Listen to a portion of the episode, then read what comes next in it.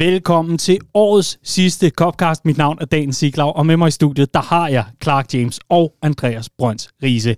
Vi er fuldtallige, vi har trodset pandemien, vi har fundet vej her til studie 1, og I, hvor har vi glædet os til at få lukket og slukket for 2021. Men vi er vaccineret. Det er vi. Ikke også? Jo. Men vi er ikke Kigger man skeptisk rundt på hinanden. Hvorfor har Andreas sådan en sølvskinnende hat på hovedet? Det kan man jo se ved, at vi alle tre er magnetiske. Præcis. Det er helt vildt. Jeg har ikke kunne få den her teske i hånden i en time. Præcis. Jeg slukker lige min 5G et øjeblik. Nej, det, nej, for guds skyld, du må ikke slukke den. Så kan vi ikke slå noget op. Det her, det er årets sidste Copcast, og vi er fuldtallige. Min sanden, der har været al, alverdens udfordringer for os, forbundet med, i, for- i forhold til at få, få samlet os her i studiet, men altså også bare sådan helt generelt i forhold til at være Liverpool-fan. Det har jo ikke bare været en, øh, jamen, en, en dans på roser eller noget som helst andet. Men vi skal lige have klarlagt en ting, fordi i sidste uge, der var det bare dig og mig, Riese. Ja. Og hyggeligt var det. Men det er jo altid lidt hyggeligere at have Clark med. Og det er altid lidt hyggeligere at være fuldtallig. Men Clark, der var jo flere, der sådan bemærkede, kunne jeg, kunne jeg læse rundt omkring i kommentarspor og, og i indbakken, øh, men, at de har sådan set sympati og, for dig og ønsket dig god bedring osv. De forstod bare ikke, hvorfor altså, en, en, en, en ondt i armen kunne være lige med afbud. Nej, det forstår jeg egentlig heller ikke. Men øh, nej, øh, jeg vil sige, det var en ret, øh, det var en ret hæftig omgang øh, med, med rigtig mange portioner morfin og øh, meget, meget hurtigt ind og ud på hospitalet klokken meget sent om natten. Så jeg fik ikke rigtig sovet før øh, meget tidligere om morgenen, og øh, derfor et, et afbud til studiet. Og jeg er jo efterhånden op på mere øh, fravær i den her sæson end Joel Matip, ikke? Det, det, må, det må man jo sige. Du er, du er sådan navigator-agtig på den Ja, front, ikke? det, vi står nok lige. Ja. Ja. Og, og der kan man så også sige igen, marquee-signing eller hvad? Øh, hvad skal det blive til? Det ved vi heller ikke med dig. Nej, og det er, jo, præcis. det er jo lige præcis der, hvor, hvor vi ligger her. Men Clark, du er ved godt mod, og øh, der, der er, det er sådan, at din arm er jo fuldt funktionsdygtig. Du må bare ikke hejle. Er det ikke sådan? Det, det er sådan cirka der omkring øh, Hvad gør du så? jeg lader være. Færdamt. Men, men er det ikke noget med, at du må, du må ikke rykke den sådan til side? Jo, det, det, altså man skal stille og roligt lave sådan nogle bevægelser og sådan noget, men det er lidt svært øh, Ja. at komme ud i nogle vinkler, vil jeg sige. Så, ja. så siger jeg som sådan en lille gris, når jeg kommer ud. I, Riese, vil du ikke lige prøve at hive ham? Nej, øh, nej, nej, nej. Nå, okay. Stop. Men du ved godt mod, trods alt. Jeg er ved fin måde. Og du har prøvet, øh, var det fentanyl, eller hvad er det, du har prøvet? Ej, det var noget, noget i den stil i hvert fald. Det var et helt sindssygt øh, ikke øh, anbefalesværdigt øh, præparat, som var alt for lækkert, men samtidig også sindssygt stærkt og meget, meget nødvendigt for mig i den situation, vil jeg sige. Men øh, fik du smuglet med noget med ud fra Nej, Bispebjerg Hospital? Det gjorde jeg desværre ikke. For jeg, jeg kunne altså godt bruge noget, der hang i sådan en nødglas, jeg lige kan slå med en hammer, næste ja. Gang Paul Tierney, han eventuelt er, er dommer ja, det i omkring Liverpool. Ja. Der, der kunne jeg virkelig godt have brug, bruge noget til, til sådan at få pulsen ned og, og slappe lidt af. Riese, har du prøvet nogle af de der øh, fentanylpræparater? Jamen, jeg kan huske, da jeg blev opereret i knæet i sin tid. Øh, en håndboldskade, jeg pådrog mig til et øh, meget seriøst påskestævne i Prag. Øh, og et, et, bare et lille tip herfra. Hvis I skal komme til skade med knæet, så prøv at være med at gøre det i Østeuropa. Det var en interessant oplevelse at være igennem det øh, hospitalsystem. Øhm, men der kom jeg tilbage, og så skulle jeg, øh, så skulle jeg operere, så der skulle jeg ligge seks uger på en sofa øh, med benet i skinnen øh, bagefter, mere eller mindre. Øhm, og det genoptræner jeg jo stadigvæk efter. Øh, og der fik jeg nogle virkelig, virkelig, virkelig vilde morfinpiller. Øh, og jeg kan huske, at jeg havde sådan en intention om, at nu skal jeg ligge på den her sofa og øh, tage en masse kilo på, fordi jeg spiser M&M's med peanuts og så videre. Øh, så er der en masse sådan klassiske film, jeg ikke har fået set. Dem kan jeg lige se her. Jeg faldt simpelthen i søvn. Altså, jeg kunne se 10 minutter af dem, så stod min hjerne bare af, fordi den var så dopet. Så jeg lå seks uger på en sofa i Nauerbjerg og så Ricky Lake. Det var simpelthen det eneste, jeg kunne holde mig vågen til. Hell. Men der er jo ikke mange, der ved det, men det er faktisk øh, i historiebøgerne, hvis man øh, går ind og googler efterfølgende og skriver påskekrisen, så er det faktisk din, din knæsituation, der har til. Det var det var dengang, du var en ung vorhar. Ja, ja, jamen, det var helt guddommeligt. Jeg kan huske, altså min, min knæskal var ledet, det var sådan Henrik Andersen, Au, au, øh, au, au, 92, au, au, ikke? au, og så blev jeg kørt ind på den der, øh, på den der operationsstue, hvor de skal sætte den på plads igen. Øh, og så står der en sygeplejerske med de tykkeste briller i mit liv har set, og lægger øh, røntgenpladen under det forkerte knæ. Nej! Hvor portøren er nødt til at prikke hende på skulderen og sige, det er ikke det knæ. Øh, og så bliver hun sur på ham, fordi hun, han har trillet mig ind den forkerte vej. Oh my god. Er det sådan, de opererer? de kigger ikke på det knæ, der ligger halvt ud af borgen eller noget. Jeg vil sige, det ene knæ så relativt normalt ud, det andet lignede et Picasso-maleri, så øh, ja, jeg kan godt forstå mig i tvivl. Jeg har også været nervøs for at skulle opereres i Prag. Ja, det, jeg blev ikke rigtig opereret, det skulle bare sættes på plads, ja, ja. Øh, fordi det havde været ude at lede så længe. Ikke? Men, øh, men jeg kan huske, at jeg fik sådan en, en sprøjte morfin i armen, og det gjorde sindssygt ondt. Lige pludselig gjorde det overhovedet ikke ondt. Til gengæld kunne jeg gennem togerne se sådan lægen nærmest være op og hoppe på mit, øh, mit ben for at få det der, øh, det der knæ ind på plads igen. Ej. Jeg havde det ikke så godt bagefter. Nej.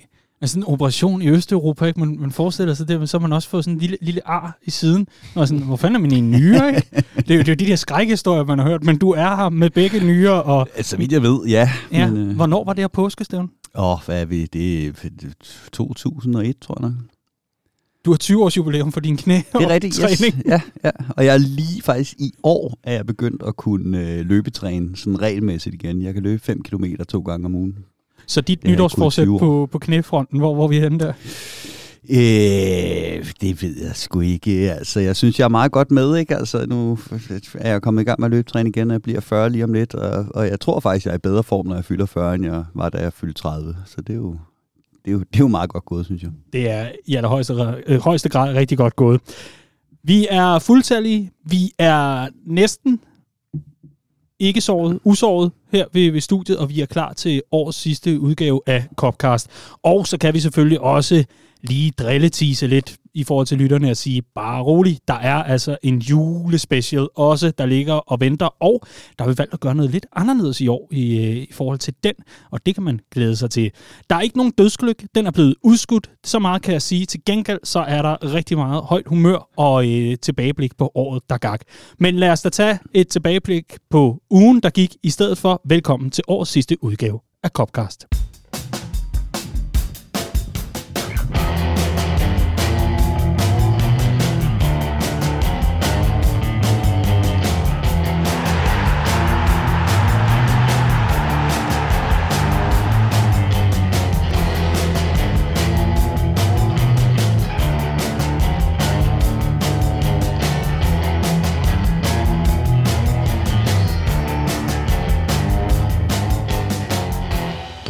Vi lægger fra land med hjemmekampen mod Newcastle. Det er altså den, der blev spillet først i den forgangne uge, hvor der øh, blev spillet øh, forsvindende lidt fodbold, men øh, Liverpool var altså i aktion, og det var vi mod Newcastle, hvor John Joe Shelby for alvor sagde, hej venner, har I savnet mig efter syv minutter? Hvilket mål? Ja, man fik sådan øh, flashbacks til den der kamp på Anfield, hvor han kom tilbage med Swansea. Øh, John Joe Shelby-kampen, hvor han i en kamp der endte 2-2 scorede to mål og lavede to assist. Det er meget godt gået. Det var op i Swansea, men der var også, en kamp, men der var også en kamp på Anfield, som ender 4-3, hvor han også laver et helt vidunderligt mål, og samtidig også skylder to i den anden ende. Eller rigtigt, noget ja. Ja. Så det er efterhånden sådan en tradition, ikke? En, ja, man frister sin juletradition, det er det jo så ikke, men øh, det var det i denne her omgang i hvert fald. Kapitel i juletradition. Det, er, det behøver ikke at være sådan, og lad mig sige sådan, oplægget var flot. Hvad synes du, Riese? Til Liverpools mål? Nej, til Shelby's mål. ja, det var jo så den anden spiller på midtbanen, der insisterede på, at den her kamp den skulle være øh, dybt kaotisk. Mm-hmm. Er du vimmer for en ringestart, øh, Thiago fik på, øh, på den kamp. Æ, og, og det stoppede jo ikke ved, ved den her halsløje clearing, hvor han egentlig har masser af tid om, øh, til at gøre noget fornuftigt ved den. Æ, men for første gang, øh, eller for en gang skyld i den her kamp, skiller sig for hurtigt af med bolden, i stedet for for langsomt. Han er jo faktisk også ved at lægge op til et, øh, til et mål mere, hvor han bliver reddet af, af Allison på St. Maximin. Ja, men øh, heldigvis gik det ikke så galt igen, fordi øh, knappe kvarter, og så var Liverpool ellers tilbage nogenlunde øh, i forhold til, til scoringen fra Diogo Jota. Clark, øh, altså halv, halv slår i start, og så mm. alligevel får man hurtigt vendt det om. Ja, men jeg synes, det var tydeligt at se, hvor dårligt fodboldhold Newcastle er. Altså, øh, jeg var ikke nervøs på noget tidspunkt, på trods af, at vi kommer bagud på sådan en stor øh, sløset omgang af, af Thiago. Jeg er til gengæld rystet over, at, at Thiago er 30 år gammel, fordi øh, på en eller anden måde, så burde han jo spille som Harvey Elliott, og Harvey Elliott burde spille som Thiago, ikke? Øh, mm-hmm. og, og, og det er bare ikke tilfældet. Altså, han er sat med en sjov karakter, øh, fordi hans topniveau er jo helt utroligt, men han har bare de her han har de her udfald, som er, jeg, jeg synes, det var rystende at se. De første i hvert fald 30-40 minutter for Thiago i den her kamp. Øhm, og og, og det, det må vi åbenbart bare acceptere, det får vi med. Og især i de kampe, hvor vi ikke er så garderet bag til, så vi har denne her øh, øh, sekser og denne her sådan ballast bag ham i både Van Dijk selvfølgelig, men, men så sandelig også Fabinho derinde. Der, der får vi bare en anden udgave af Thiago. Det må vi jo så åbenbart acceptere. Men Liverpool kommer, kommer fint med igen, og jeg synes egentlig, reaktionen er god. Øh, vi får så den her scoring til 1-1, som er noget kontroversielt, må man sige, øh, fordi der ligger en, en Isaac Hayden nede i feltet med en hovedskade. Øh, og den bliver jo så ikke fløjtet, og Liverpool spiller videre og, øh, og gør jo det, man i, i den her situation øh, skal. Man må formode, at, at de ikke har set, at der ligger en spiller med, med ondt i hovedet, øh, og, og, og spiller videre indtil dommerens fløjte lyder. Øh, og Shorta viser sig jo som... Jeg synes jo, det er sjovt med Shorta også. Altså, han er jo en fremragende afslutter, men han har bare et eller andet i sig. At, at, at han er så meget en instinkt afslutter, så han glemmer at kigge op en gang imellem. Og de nemmeste mål misser han ret ofte, synes jeg. Ja. Øh, nu tænker vi jo selvfølgelig øh, tilbage på den her Wolverhampton-kamp for kort tid siden. Men jeg synes også, jeg synes bare, det er tit. Vi har også en Crystal Palace-kamp i starten af sæsonen, hvor der dumper sådan en returbold ned til ham i det lille felt, hvor han i stedet for bare at lægge den stille og roligt ind bag, øh, bag keeperen, der ligger ned i målet, jamen så vil han prøve at hakke den op i nettaget, ikke? blæser den over kassen, og i den her situation fuldstændig fri på hovedet, hvor han jo har lavet, altså han har scoret 20 mål i det her kalenderår for klub og land, ni af dem har været på hovedet, så det er jo, han er jo fremragende i luften, men, men i stedet så kigger han ikke op, han prøver bare at ramme rammen og hælder lige på keeperen, ikke? heldigvis dumper den ned for en retur, han endda også ved at brænde, mens keeperen ligger ned. Ikke? Men han er en sjov spiller, Shorter. Knivskarp og laver en masse mål og alt det her. Men jeg vil ønske, at han lige fik 10% mere composure i forhold til at kigge op. Mm. Lær at kigge op. Kan man lære en angriber det, Riese? Det er gået meget godt med Salah, øh, fordi han, han minder ja, mig lidt om det her øh, afslutningsshow, vi så fra Salah i, i starten af Liverpool-karrieren, hvor at hvis den dumpede ned til ham på baglinjen, hvor han ikke kunne nå at tænke sig om, så fik han på en eller anden måde drejet den ind fra 0 grader med hovedet. Hvis han fik frit løb mod mål og havde tid til at tænke sig om, så kunne du være stensikker på, at han også kunne finde en måde at formøble den chance på. Øh, og det er lidt det samme, vi, vi, vi ser med Shota. Fremragende instinkt, men, men får han for lang tid til at tænke over det, så tager han den forkerte beslutning. Og, og det, er jo, det er jo lykkes med, med Salah, det her med at få ham op i det her tempo, hvor det skal gå så hurtigt, og man ikke lige nødvendigvis får taget de, de dybe vejrtrækninger og får taget den rigtige beslutning. Og det er så samme proces, vi skal igennem med Shota, tror jeg. Vi skal altså lige tilbage til Thiago, fordi øh, du tog øh, spurten afsted mod Shota. Ganske, ganske fornuftigt, du gjorde det, Clark. Selvfølgelig skal vi også forbi det. Men der er lige et spørgsmål omkring Thiago, jeg gerne vil høre dig om. Øh, og det er altså ikke noget med din alder at gøre, men øh, mest af alt, fordi jeg godt vil høre dit take på det, Riese at en Thiago på den måde stadigvæk har de her udfald. Øh, jeg, jeg kan stadig huske det tydeligt, da øh, vi, vi henter Alison Becker til klubben, der siger du, der kommer en eller to gange per sæson, hvor vi sidder med, med, med altså er ved at rive det sidste hår ud af hårbunden, fordi at, at vi simpelthen ikke kan forstå, at der bliver øh, begået så store fejl. Det samme ser vi jo lidt med Thiago, at i ny og næ, så er han en, en risky best, og han øh, mister bolden for dumme steder osv. Han har de her fejl stadigvæk indbygget i sit spil, for Liverpool i hvert fald. Det er jo ikke den Thiago, særlig mange kender i forhold til den karriere, han ellers har haft ud over Liverpool. Og mit spørgsmål til dig går mest af alt på, er det alderen, der begynder at trykke lidt i forhold til, at det går forholdsvis meget stærkere i Premier League, end det gør i andre europæiske ligaer? Eller hvor, hvor er det, du ser, at de her fejl de er indbygget i forhold til ham? Fordi sådan et her mål, som han giver væk, jo decideret til Newcastle. Det må jo ikke ske, når man er så erfaren en spiller. Nej, det skuffende er, at det kommer lige oven i øh, den Wolves-kamp, hvor man virkelig sad og tænkte, nu har han fanget den. Altså nu, nu sidder det i skabet i forhold til, at Thiago han kan bruge de ting, han er hentet ind til at skulle gøre, men på de rigtige tidspunkter, og ellers så er han med på, at en, en 8'er i det her Liverpool-system skal være, øh, skal være tovejs, og skal løbe en masse øh, meter, og skal rigtig mange gange bare spille bolden hurtigt videre. Øh, så der sad man jo der og tænkte, okay, nu har han endelig fået et run af kampe, han er blevet bedre og bedre, og det kulminerer med den her kamp mod Wolves, hvor han kun bliver snydt for man of the match-prisen, fordi at Origi kommer ind for pinken og, og scorer, så han skulle selvfølgelig have den. Og så er det lidt skuffende, synes jeg, at se, at, at, det, at det ligesom er et skridt tilbage igen øh, til det her. Og vi har jo ligesom hele tiden sagt det her med, at øh, Thiago skal vende sig til Liverpool, og Liverpool skal vende sig til Thiago.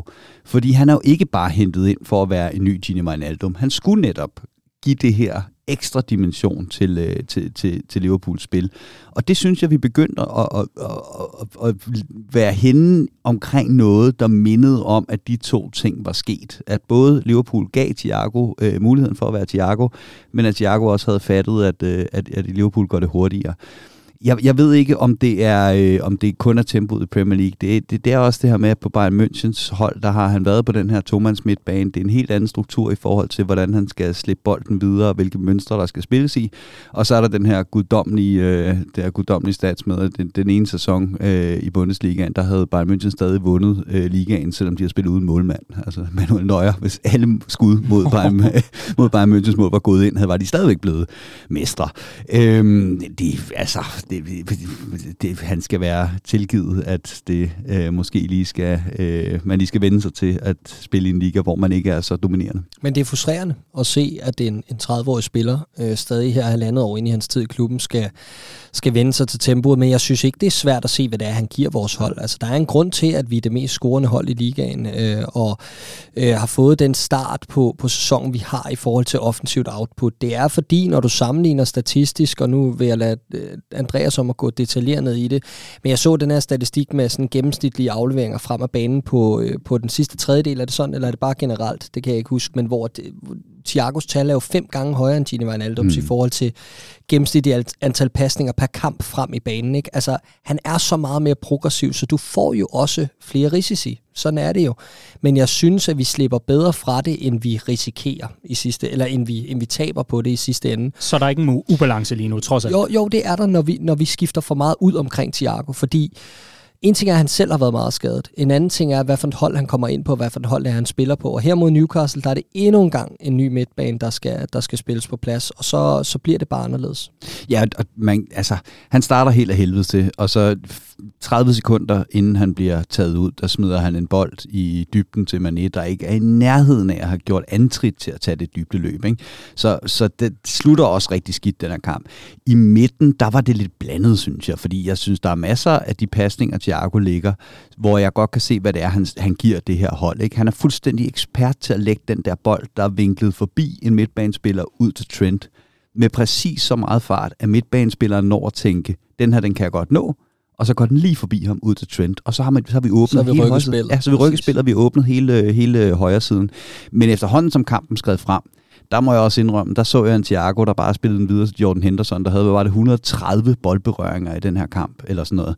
Og så er vi jo tilbage til, til, til at han spillede mere og mere, som Gini Wijnaldum gjorde. Ikke? Altså bare løb frem og tilbage mellem felterne og spillede den kort til siden til Henderson. Altså det, det, det er sgu ikke det, han er hentet for. Mm.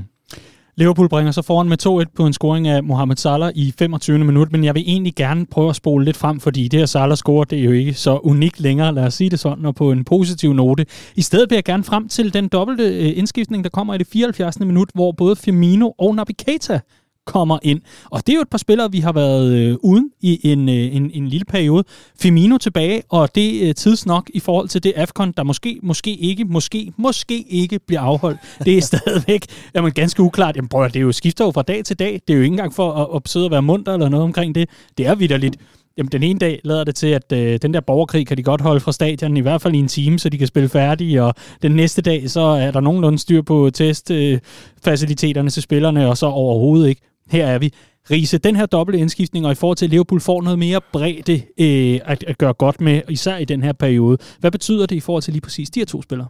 Jamen, jeg synes egentlig, at Firmino kommer ind og, og gør det fint. Øh, er også med i opspillet til, til nogle af de gange, Liverpool bliver farlige efter, at, øh, at han er kommet ind. Øh, så sindssygt vigtigt at få ham øh, tilbage for at give den her ekstra streng at, at spille på, og især hvis vi kan få ham tilbage på, på, på det niveau, han, han var på, da han gik i stykker. Øh, men Abicator, det ved jeg ikke, altså det, han startede jo så inden næste kamp, øh, det synes jeg gik relativt sløjt, øh, men han er også en spiller, der har brug for kampe, altså kontinuerlige kampe for at, at komme i gang. Ikke? Øh, så der er, ingen, altså, der er ingen tvivl om, at, at, at bredden bliver, øh, bliver afgørende, især hvis vi skal til at at øh, have spillere ude i nogle uger ad gangen med, med corona. Øh, så, så, så fint at få de to tilbage. Mm. Clark, vi øh, har øh, ventet længe med det, jeg vil kalde desserten, eller i hvert fald øh, den absolut bedste mad i madpakken. Trent Alexander-Arnolds mål, der jo øh, på mange måder et eller andet sted jo bare er sådan a blast from the past på mange måder. Ja, absolut. Altså han... Øh han har så mange ting i sin værktøjskasse. Jeg tror, det var Gary Neville, der sagde her øh, efter kampen, at, øh, at han, er jo, han er jo Steven Gerrard og, og David Beckham bare for højre bakke. Ikke? Og det, det, er jo, altså, det er han jo. Han er jo forud for sin tid på den position. Han er jo en ny type spiller øh, med den måde, han spiller på. Øhm, jeg synes, det er bemærkelsesværdigt at se, hvor meget plads han får i den her sæson til sådan at rykke ind i positioner, som der egentlig lige passer ham. Han har en utrolig frihed til at gøre, hvad han vil, og det er som om, at holdet tilpasser sig det i forhold til, at han kommer, nogle gange kommer han i skudpositioner på kanten af feltet, øh, endda nogle gange også i modsatte side, altså ude, ude fra venstre, hvor vi ser ham score øh, det her fantastiske mål. Øh, vi ser ham tit kreere inden for midtercirklen, øh, vi ser ham komme i overlap, altså han, han gør lidt, hvad der passer ham, og jeg synes, det klæder ham. Jeg synes, han er disciplineret nok efterhånden til godt at kunne finde ud af det, og selvfølgelig ser vi i en kamp som den mod Tottenham, vi kommer ind på, at der også stadig er mangler og, og måder at straffe os på, når Trent Alexander-Arnold får den rolle, øh, så kan han godt se svag ud i, i, i visse situationer i forhold til placeringsevne.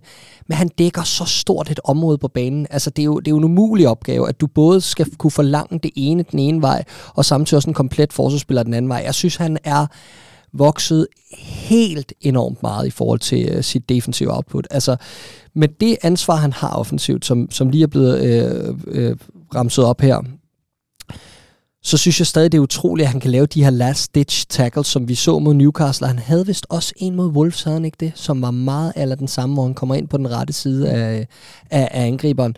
Øh, jeg synes, han har, han har fået mere næse for, og mere sådan hjerte i at, at, at satse i de, i de defensive aktioner, og gøre det rigtigt.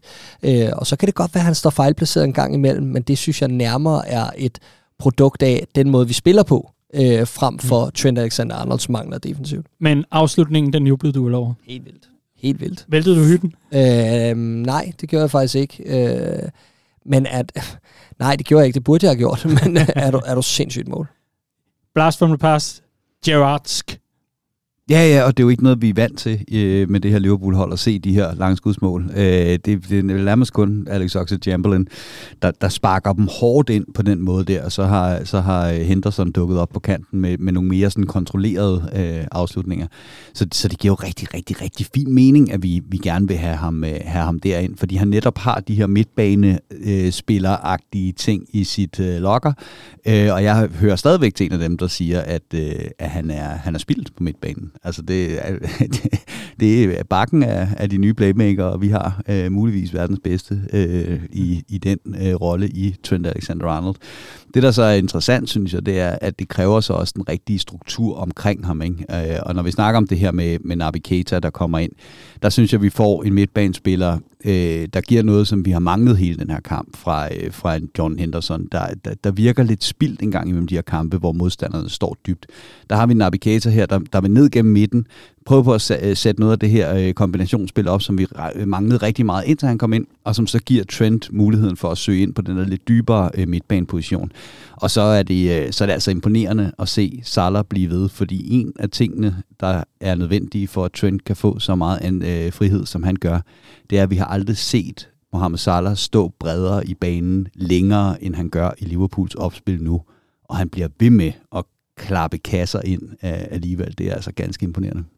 Ganske imponerende, og ganske imponerende afslutning på kampen. Det var lige præcis det, man havde brug for, at den blev lukket, og der ikke var så meget. Vi, øh, vi kender godt det, øh, de der situationer, når Joe Willock kan øh, dukker op. Det behøver vi altså ikke nødvendigvis at dyrke i slutningen af kampene, og så er det jo meget godt, at vi har Alexander Arnold til rådighed. Og, og så et, et par ord i retning af forsvarsstuen uh, Kodater Matip, som jeg synes uh, spiller en fremragende kamp. Uh, var det ikke for det her freak-mål af, af John Joe Shelby, så havde de også uh, holdt, holdt målet rent. Uh, jeg synes især Konaté går ind og løser en opgave, eller en opgave ganske fint efter et sent afbud for Virgil van Dijk. Men jeg synes, det er helt bemærkelsesværdigt, så få roser Joel Matip for med på vejen i øjeblikket. Altså, hold det op. Det er, hans, det er åbenbart hans lod i livet at være den, der alle overser. Hold kæft, var han god, mand. Altså, det, han, selv i kamp mod, mod Tottenham i, øh, i første alder, hvor vi bliver revset for, at vi åbne i den ene og den anden sekvens. Han er så god til at komme ind foran manden. Han er så god til at drive spillet, når der ikke sker noget. Altså, med tanke på, hvor meget vores egen Daniel Akker i sin tid har fået af ros. Jeg sad sådan og tænkte lidt over i sin, eller her forleden dag, hvor kæft, for de egentlig minder om hinanden. Altså, den ene havde teknik og var elegant, ganske vist, men den anden har alle de samme egenskaber og den samme skadesfrekvens i øvrigt, øh, men er bare kluntet, kluntet at se på, og, og derfor så, så bliver det ikke sådan sammenlignet, men jeg synes... Synes du, Akker er kluntet at se på? Nej, det synes jeg ikke. Øh, men, jeg, men, men jeg synes, at, øh, at Joel Matip er helt deroppe, og han har det samme topniveau, som Dale Lager havde i Liverpool. Ja, det øh, er jeg meget, meget enig i. Og så er der altså også øh, i forhold til, til den, hvad kan man kalde det, den situation, vi stod i med Joel Matip, hvor det jo var altså lidt risky business omkring at, at uh, sætte et, et hold op til en sæson, der kom. Vi anede jo ikke, hvad for en Virgil van Dijk vi fik tilbage. Vi anede jo ikke, om Joe Gomez nogensinde altså bliver, bliver den Joe Gomez igen.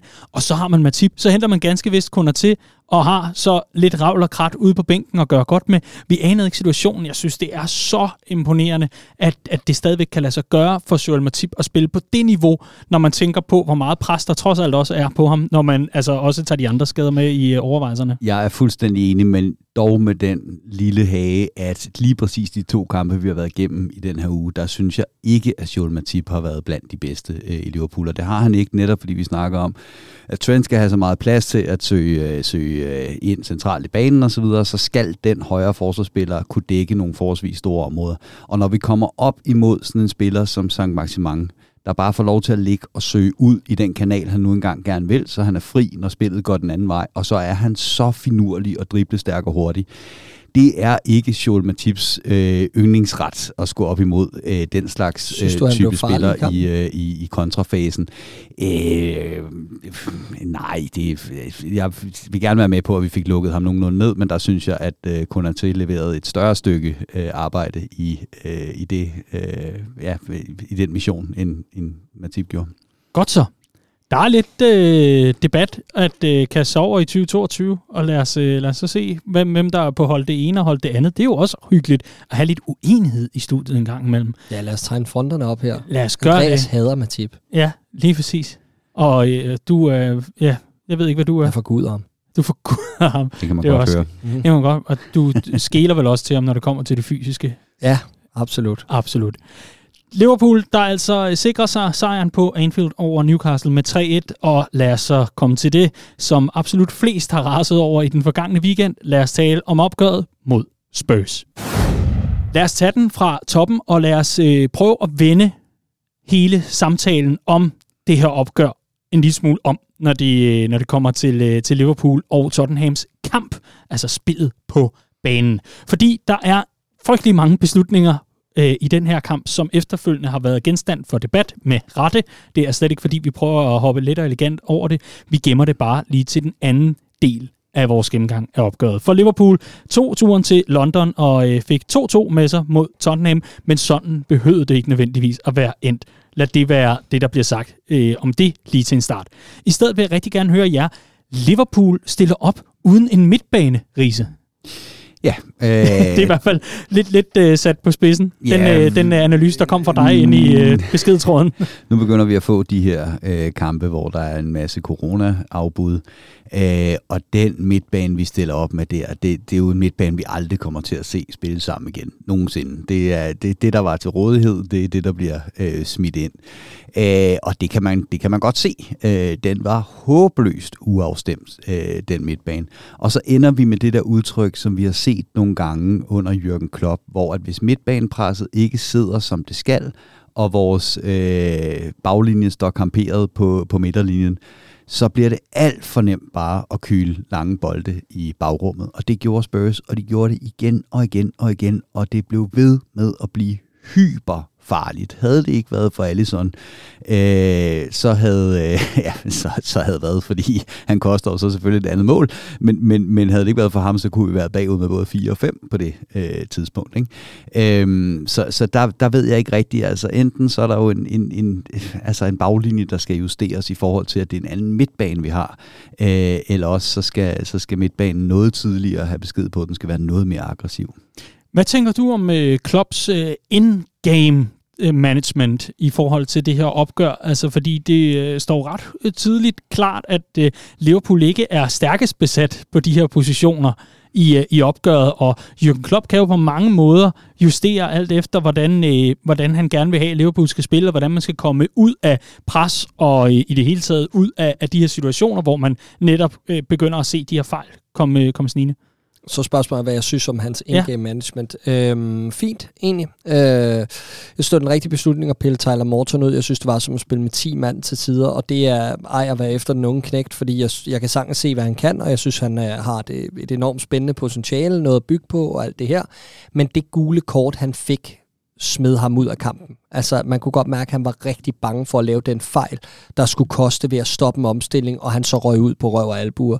Øh, så derfor blev han for forsigtig, og, og hans første berøringer i anden halvleg, han stod egentlig mange gange, det bemærkede jeg, han stod mange gange de rigtige steder i forhold til at bryde Spurs opspil, men når han så brød, så blev den berøring, han tog lige for lang, og så turde han ikke gå ind i den takling eller den duel, der fulgte efterfølgende, og så mm. havde Spurs bolden og havde sat ham af. Og så blev det endnu farligere, end det var i første omgang.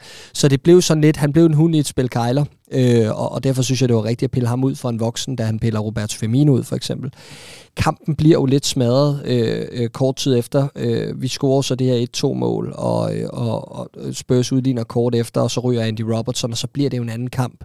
Øh, og, og, og derfra, der synes jeg egentlig, at Klopp forsøger på en eller anden måde ikke at grave os ned, men stadig at have den her kontratrussel øh, den anden vej, og det synes jeg sgu egentlig er fint nok. Og som Risa er inde på, den her midtbane, altså det var jo, det var jo hvad vi kunne stille med. Ja, Oxlade Chamberlain øh, var, var med i kamptruppen, men havde spillet meget på det sidste, og der skal også roteres frem mod et juleprogram, og øh, det synes jeg, det, det kunne jeg sagtens forstå. Du kunne sagtens forstå beslutningen omkring Tyler Morten. Interessant. Altså, han startede kampen? Ja. ja, jeg synes, det var super fedt. Altså, det, det var netop det her, vi manglede, hvis vi havde stillet med Oxlade Chamberlain. Hvor skulle balancen have været? Jeg synes, vi kunne se på James Milner. Nu var du efter Naby Keita før. Jeg synes, James Milner var med afstand Liverpools dårligste midtbanespiller i første halvleg. Men han går igen, apropos spillere, der går fri af, af kritikken gang mm. imellem. Fordi han er den, han er. Jeg synes, han var håbløst ringe og helt uafstemt og alt for langsom i alle sine aktioner. Jeg elsker James Milner og alt det her. Men jeg synes, at altså forestil dig, at Chamberlain ikke skulle have, eller at øh, Morton ikke havde været der, og vi havde stillet med, med Miller som balancespilleren, det kunne jeg godt have set gå helt galt i sådan en kamp, hvor Tottenham gerne vil slå de hurtige omstillinger og, spille hurtigt ind omkring vores midtbanespiller for at vende spillet. Hvad tænker du om Tyler Morten fra start? Det er ikke den største øh, brøde, som øh, Klopp begår i forhold til det taktiske oplæg. Øh, altså, han var ikke god, vel? Øhm, og en af grundene til, at Klopp han elsker Fabinho, det er det her med, at Fabinho han bliver ikke nede på sin sekserposition og venter på, at spillet bliver kanaliseret ned derigennem. Han presser gerne op foran de to andre midtbanespillere, hvis det er det, der er nødvendigt. Og det er det, man der er med Liverpools midtbane. Den er ret speciel i det her presspil på den måde. Det er basically tre otter, øh, der ligger og, øh, og, og presser begge veje. Ikke? Øh, og der er Tyler Morten bare noget mindre mobil, og blev ligesom bare fanget. Øh, stor beskyttet en forsvarskæde, der stod tårnhøjt, øh, og så blev den bare sparket, sparket hen over ham. Jeg kan et eller andet sted, kan jeg, kan jeg jo godt se ideen med, at han stiller med de spillere, der nu engang er. Ikke? Altså Tyler Morton, han er ligesom kørt ind på det her hold som en, der skal give en ekstra, en ekstra mulighed på sekseren. Øh, det giver fin mening, han er god til at spille sig ud af pres øh, og så videre. Øh, han har bare ikke den mobilitet til at ligge og lave det, det presspil der.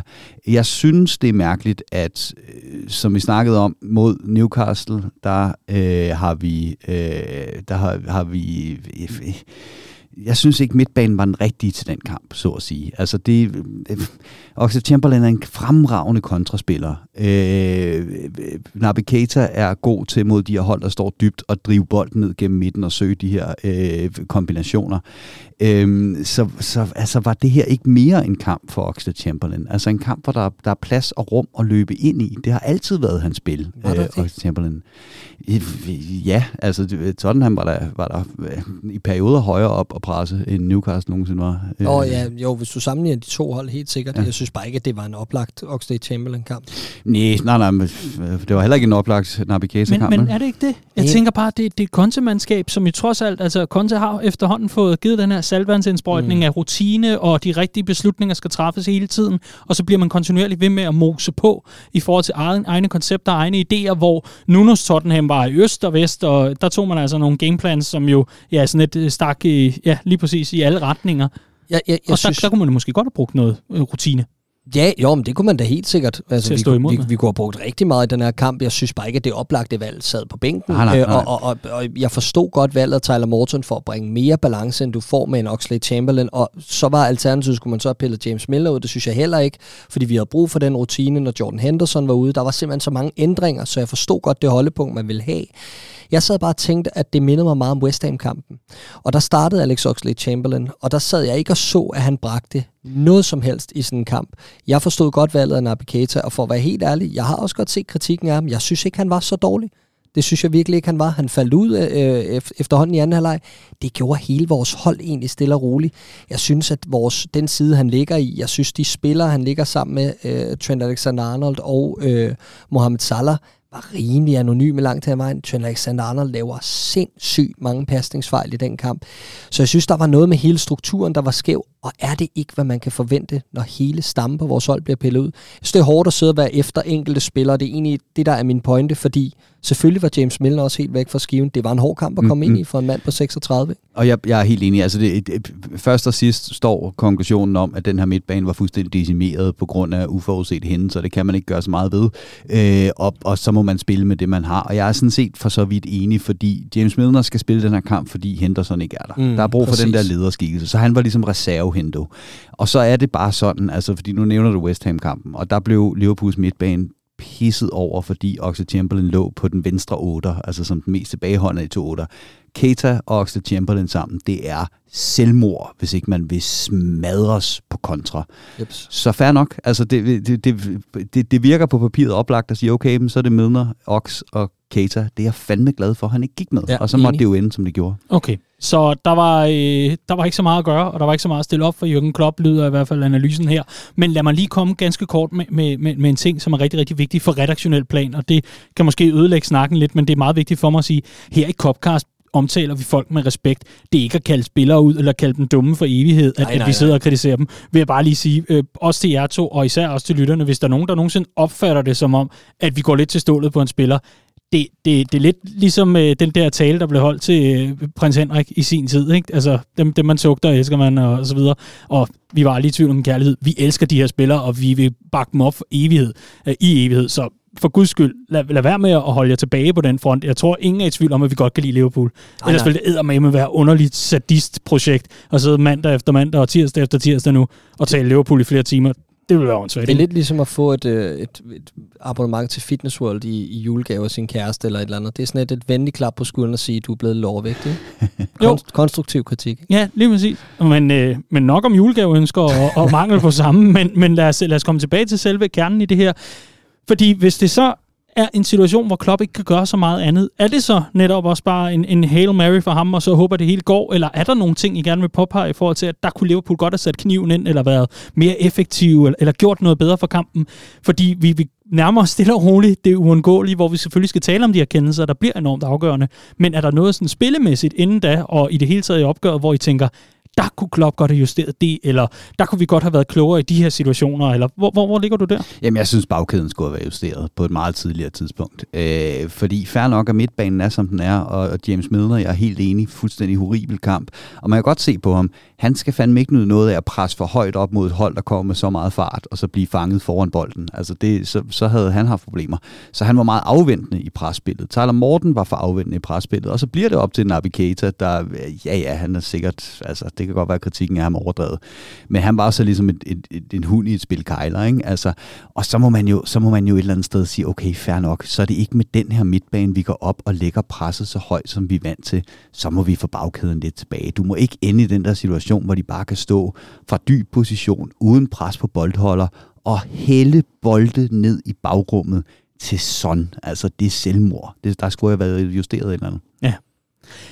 Liverpool øh, har i allerhøjeste grad også fokus på øh, andet end at øh, prøve at vinde opgøret, fordi, øh, og det er altså ikke noget, de selv har valgt, lad mig, lad mig sige det sådan, fordi til opgøret har øh, FA jo selvfølgelig øh, valgt, øh, FA kalder jeg det Premier League, og dommerstanden har selvfølgelig fordelt alle de her roller i forbindelse med opgørene, og der er det Paul Tierney, der har fået fornøjelsen af at dømme opgøret, og efterfølgende, så er det altså også hans navn, der bliver øh, nævnt hyppigst, og det plejer oftest at være rigtig negativt, når det kommer til, at man skal og tale om en dommer efter et opgør. Og det er det også i øh, den her henseende. For Paul Tierney bliver i den grad busemand og bliver udskilt for nogle kendelser, og derefter en manglende linje, og her, øh, altså i det hele taget bare setup'et er for alvor under angreb. Selv den dag i dag, og vi skriver altså tirsdag, det er trods alt nogle timer siden, at Liverpool var på banen mod Spurs. Lad os, øh, lad os tage hul på den, den her diskussion, fordi øh, var og dommer, hurra, der findes ikke noget bedre, når man skal sidde og tale fodbold efter en kamp er spillet, end at sidde og diskutere de ting, åbenbart. Og her sidder vi, Clark. Paul Tierney's indsats i det her opgør. Øh, katastrofal. Først og fremmest så havde jeg siddet og snakket om dommerne. Hvem gider at sidde og snakke om øh, en dommerpræstation, øh, fordi man ikke lige har fået det resultat, man gerne vil have. Det virker altid så dårligt taberagtigt, og man sidder altid og kigger på dem, der gør det, og tænker, åh, ja. nu igen, og alt det her. Men, men der er jo ingen tvivl om, altså, vi kan jo tage Liverpool-brillerne af, og og prøve at lytte til debatten ellers omkring øh, øh, de kendelser, der er i kampen. Altså, der er jo ingen, der er i tvivl. Øh, hvis du kigger på diverse nedtagsstudier rundt omkring, altså, det, er jo, det er jo spillere, tidligere spillere, øh, fans, øh, eksperter og alt muligt andet, øh, uden forhold i retning af Liverpool, der sidder rystet over nogle af de beslutninger af den her kamp. Så der er jo ingen tvivl om, at det var helt ved siden af skiven. Jeg synes, det kommer på toppen af en masse øh, øh, sådan op og ned og udsving i, i, i Premier League-dommernes øh, øh, beslutninger de sidste par uger, hvor det er meget, meget svært at finde hoveder hale i, hvor er linjen? Og øh, der blev vi åbenbart bare offer for den hidtil øh, mest rodede affære øh, på toppen af alt det her, øh, som bare opsummerer, at der er et problem i øjeblikket. Øh, og for at vende tilbage til spørgsmål, Daniel, så synes jeg, at det er fuldstændig sindssygt. Øh, jeg synes, det er fuldstændig sindssygt at forklare rigtig mange af de beslutninger, der bliver truffet i den her kamp. Og nogle ligger lidt i varummet, og andre ligger lidt hos Paul Tierney, og, og det, det gør bare, at det hele ruder endnu og andre igen ligger jo endnu højere oppe hos dommer, øh, formand for dommerforeningen Mike Riley, som også er under beskydning i den her uge, øh, ganske øh, fortjent. Og jeg ved, jeg ved simpelthen ikke, hvor man skal starte med det her, fordi der er så mange ting ved det. Der er det her med, at Paul Tierney, det virker som om, at han undlader at tage beslutninger i den her kamp. Øh, han simpelthen tænker, okay, hvis jeg ikke dømmer noget, så kigger var på det. Okay, jamen fair nok. Øh, men, men det er jo ikke sådan måde, det er jo ikke den måde, man styrer en kamp på, vel? Øh, og, og, og så når vi ind til det her problem med, at man har altid snakket om, at der er linjer i en kamp. Der er dommerlinjer, ikke? Øh, det var sådan noget, som Mark Klattenberg var fuldstændig eminent til at lægge i en kamp. Og der var kampe, hvor at man så også fik lov til at gå til stålet. Øh, men så længe det gik begge veje, så fik man lov til, øh, til det. Der har vi jo bare udfordringen her, der hedder, at Harry Kane laver noget i første halvleg, som alle dage er et rødt kort. Fair nok. Robertson han hopper i sidste øjeblik ud af, af vagten, bliver ikke ramt, og fordi Harry Kane han er... Bliver ramt, ikke? Hvad for Han bliver ramt. Ja, han brækker ikke benet, nej, nej, som han var correct. på vej til at, uh, at kunne have gjort. Ikke? Bliver ikke ramt lige så hårdt, som han ja, ville have gjort, øh, hvis han ikke havde hoppet. Yes. Og, og, og der er det her med, okay, fair nok, det, han, han går efter bolden, og han er ude af kontrol, og han er øh, anfører for det engelske landshold, osv. osv. Og så slipper han med, med et gult kort. Okay, det, det, det er en fejl. Der er selvfølgelig rødt kort, men det, det er, hvad det er. Så må det jo så ligesom være linjen i kampen, ikke? Så laver Robertson den her, hvor han så øh, i frustration låser en spiller ned øh, på sidelinjen. Og så vil man jo normalt sige, okay, fair nok, jamen det linjen i kampen er lagt der, at, at det er sådan noget, der giver gul kort. Så bliver han kaldt til skærmen. Så ved vi jo godt, hvad der sker, når dommerne bliver kaldt til skærmen. Så bliver den originale beslutning altid overtrumfet. Og, og, og, og det vil sige, jeg kan, altså, jeg, Paul Tierney dømmer en horribel kamp. Det var forfærdeligt, det var dårligt, der er ikke noget der. Men jeg kan ikke se, hvordan VAR hjælper ham her. Tværtimod har man jo sagt til dommerne, apropos det der med at holde fladet nede, mm. selvom der er tydeligt offside, så man instruerer jo dommerne i, hvis du er i tvivl, så lad være med at dømme så lad bare tage, tage sig af den. Ikke? Altså, mm. og, og så, tager du, så tager du jo hele det her game management ud af hænderne på, på dommerne. Ikke? Og der er alt muligt andet, vi kan, vi kan kigge på. Der er det, altså Newcastle-kampen, hvor at, at Hayden går ned med en hovedskade, som ikke bliver dømt hvor meget skal vi vede med, at den der De Gea, øh, hvor han går ned på stregen, og der bliver, ja, sparket, bliver sparket ind, den har været op og vende i dommerforeningen, og så har man sagt, det var rigtigt set, der skal ikke fløjtes der. Ikke? Og her der er de langsomme gengivelser viser, at man ikke får den her hovedskade. Så, så du, du ved bare, at det har været oppe, og man har instrueret dommerne i, at så skal I gøre sådan og sådan. Du kan kigge på det her med straffespark. Det sker hver eneste sæson at der er et eller andet op til sæsonstart, som man siger, nu har vi fokus på det her. I den her sæson, der er det straffespark. Der skal ikke fløjte straffespark, bare fordi, at en spiller går ned i feltet. Heller ikke, selvom der er kontakt. Kontakten skal være reel, og angriberen må ikke have søgt kontakten. Og hvad sker der så? Så kan du lige pludselig ikke få et straffespark, fordi mm. alt bare bliver vurderet til ikke at have gjort den øh, nævneværdige øh, værdige forskel. Ikke? Så der er også bare noget omkring det her med, hvordan de her dommere bliver instrueret oppefra fra dommerforeningen, og Mark Riley kommer jo aldrig ud og forklarer sig, eller, eller stiller op til interviews, eller forklarer, hvorfor tingene ser ud, som, som, som de gør. Ikke? Og det er ikke for overhovedet at tage Paul Tierney i forsvar. Hele hans kropssprog og det, det hele den her kamp, det sejlede. Det gjorde det nemlig, og det blev sådan en kompensationskamp. For første gang han laver en ja. fejl, så bliver det sådan noget med, at han er bagud i forhold til at følge tempoet og linjen i kampen, så skal han hele tiden indhente. Så hver gang han har lavet en fejl, så skal han give det andet hold den kompensation og sige, at jamen, jeg skylder også lidt her.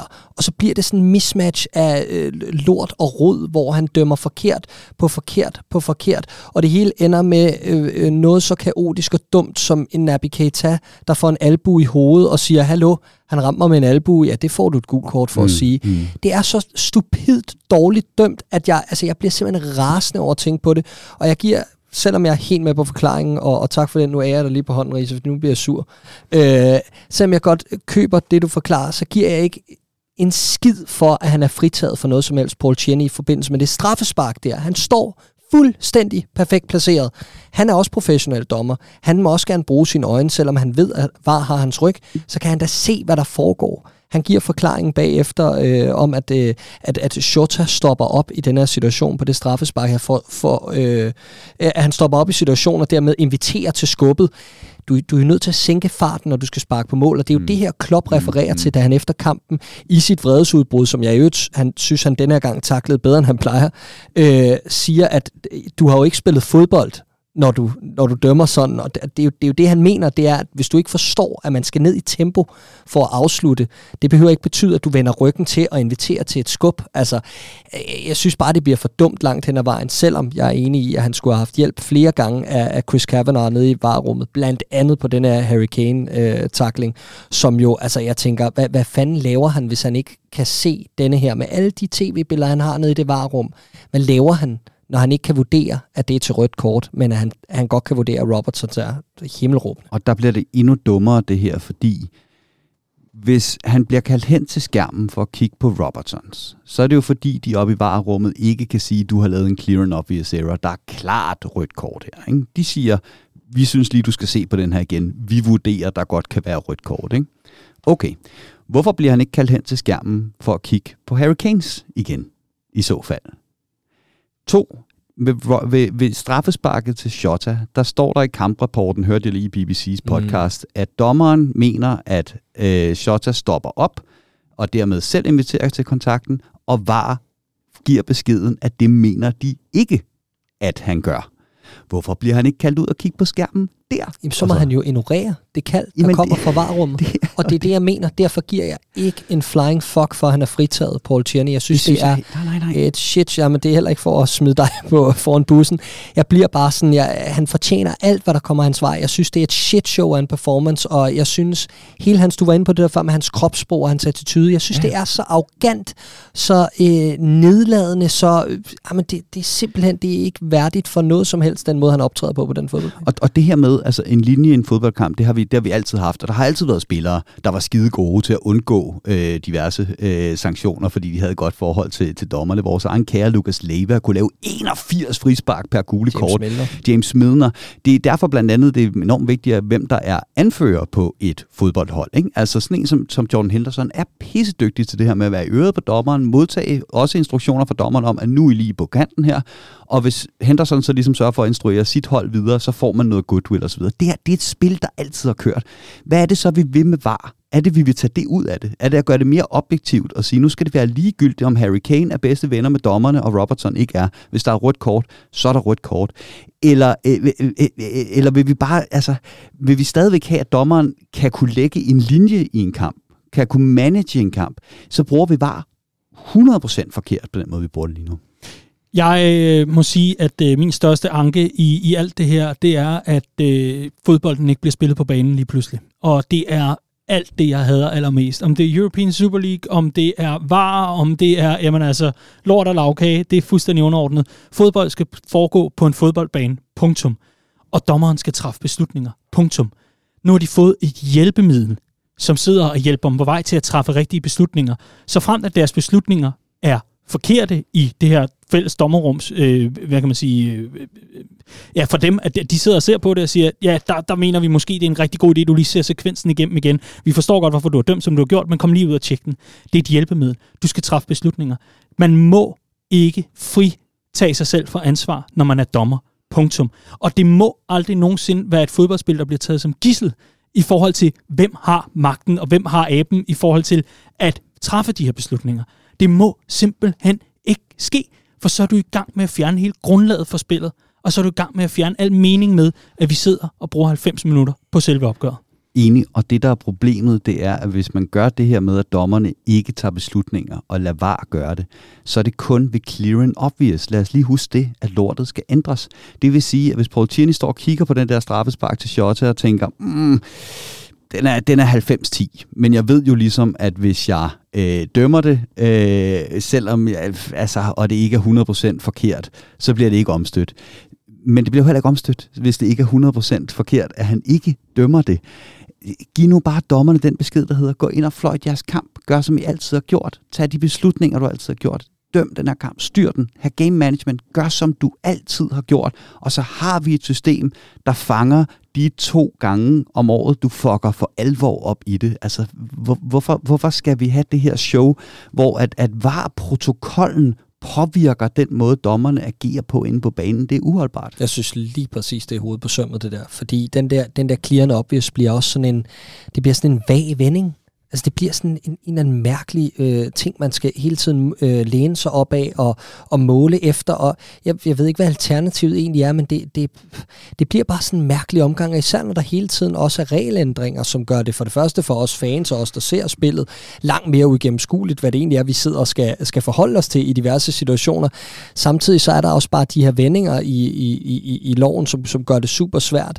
Øh, men, men jeg vil sige, det vi bare savner allermest, uanset om reglen er det ene eller det andet, om det er clear and obvious, eller om det ikke er clear and obvious, så savner vi jo bare øh, en linje. Vi, vi, vi samler ja, både gennemsigtighed, men også en eller anden form for stabilitet i, hvad er det, der dømmes, og hvorfor dømmes det, og hvad, altså, jeg synes bare, kontrasten er alt, alt, alt for stor i forhold til, altså fra weekend til weekend i øjeblikket. Vi sad jo for en uge siden og snakkede om i, øh, i, i PL-showet, øh, alle de straffespark, der havde været i Premier League-runden, mm.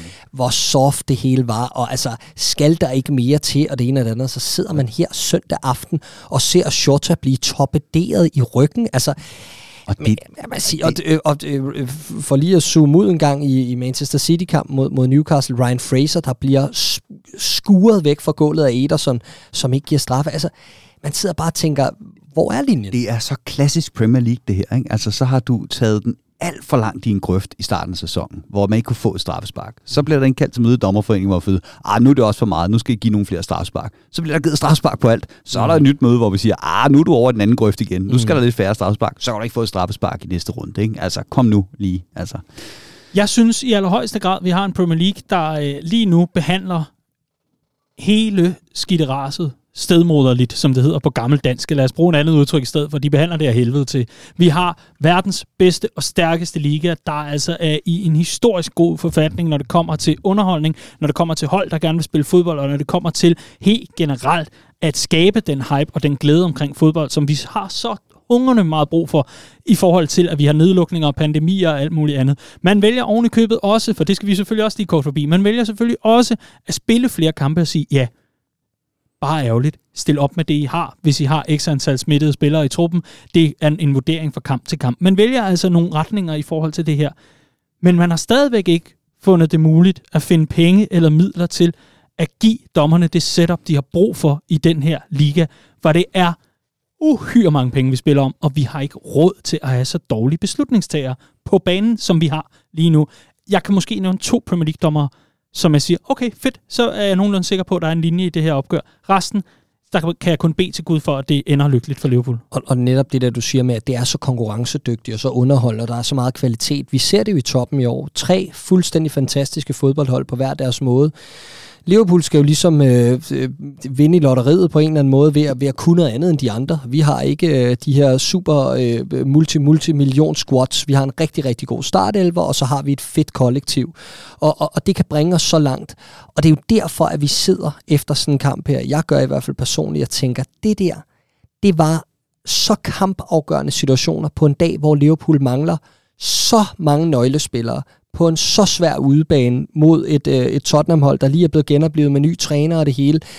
Det var så vigtigt at få de tre point der. Altså, det, de havde virkelig kunne være skældsættende i forhold til at, at fortsætte vores run. Og prøv at vi er ikke ude af en skid endnu. Vi kan sagtens øh, yes, yes. Øh, gå, gå toe-to-toe med City og Chelsea alligevel. Øh, men, men, men det var bare det, ah, det, det var bare så tough at tage det der med, med, med, med de kendelser, fordi de også falder på det tidspunkt, de gør i kampen. Altså, bliver Harry Kane smidt ud efter 20 minutter, så er det en helt, helt anden kamp. Øh, øh, får vi det straffespark på det tidspunkt, så fører vi kampen 2-1, ikke? Altså, på det tidspunkt i kampen kan gå til pause på den måde der, så jeg synes bare, at det var, det, det, det var simpelthen så tough at skulle, skulle acceptere øh, med, med de vilkår, vi ligesom havde op til den kamp.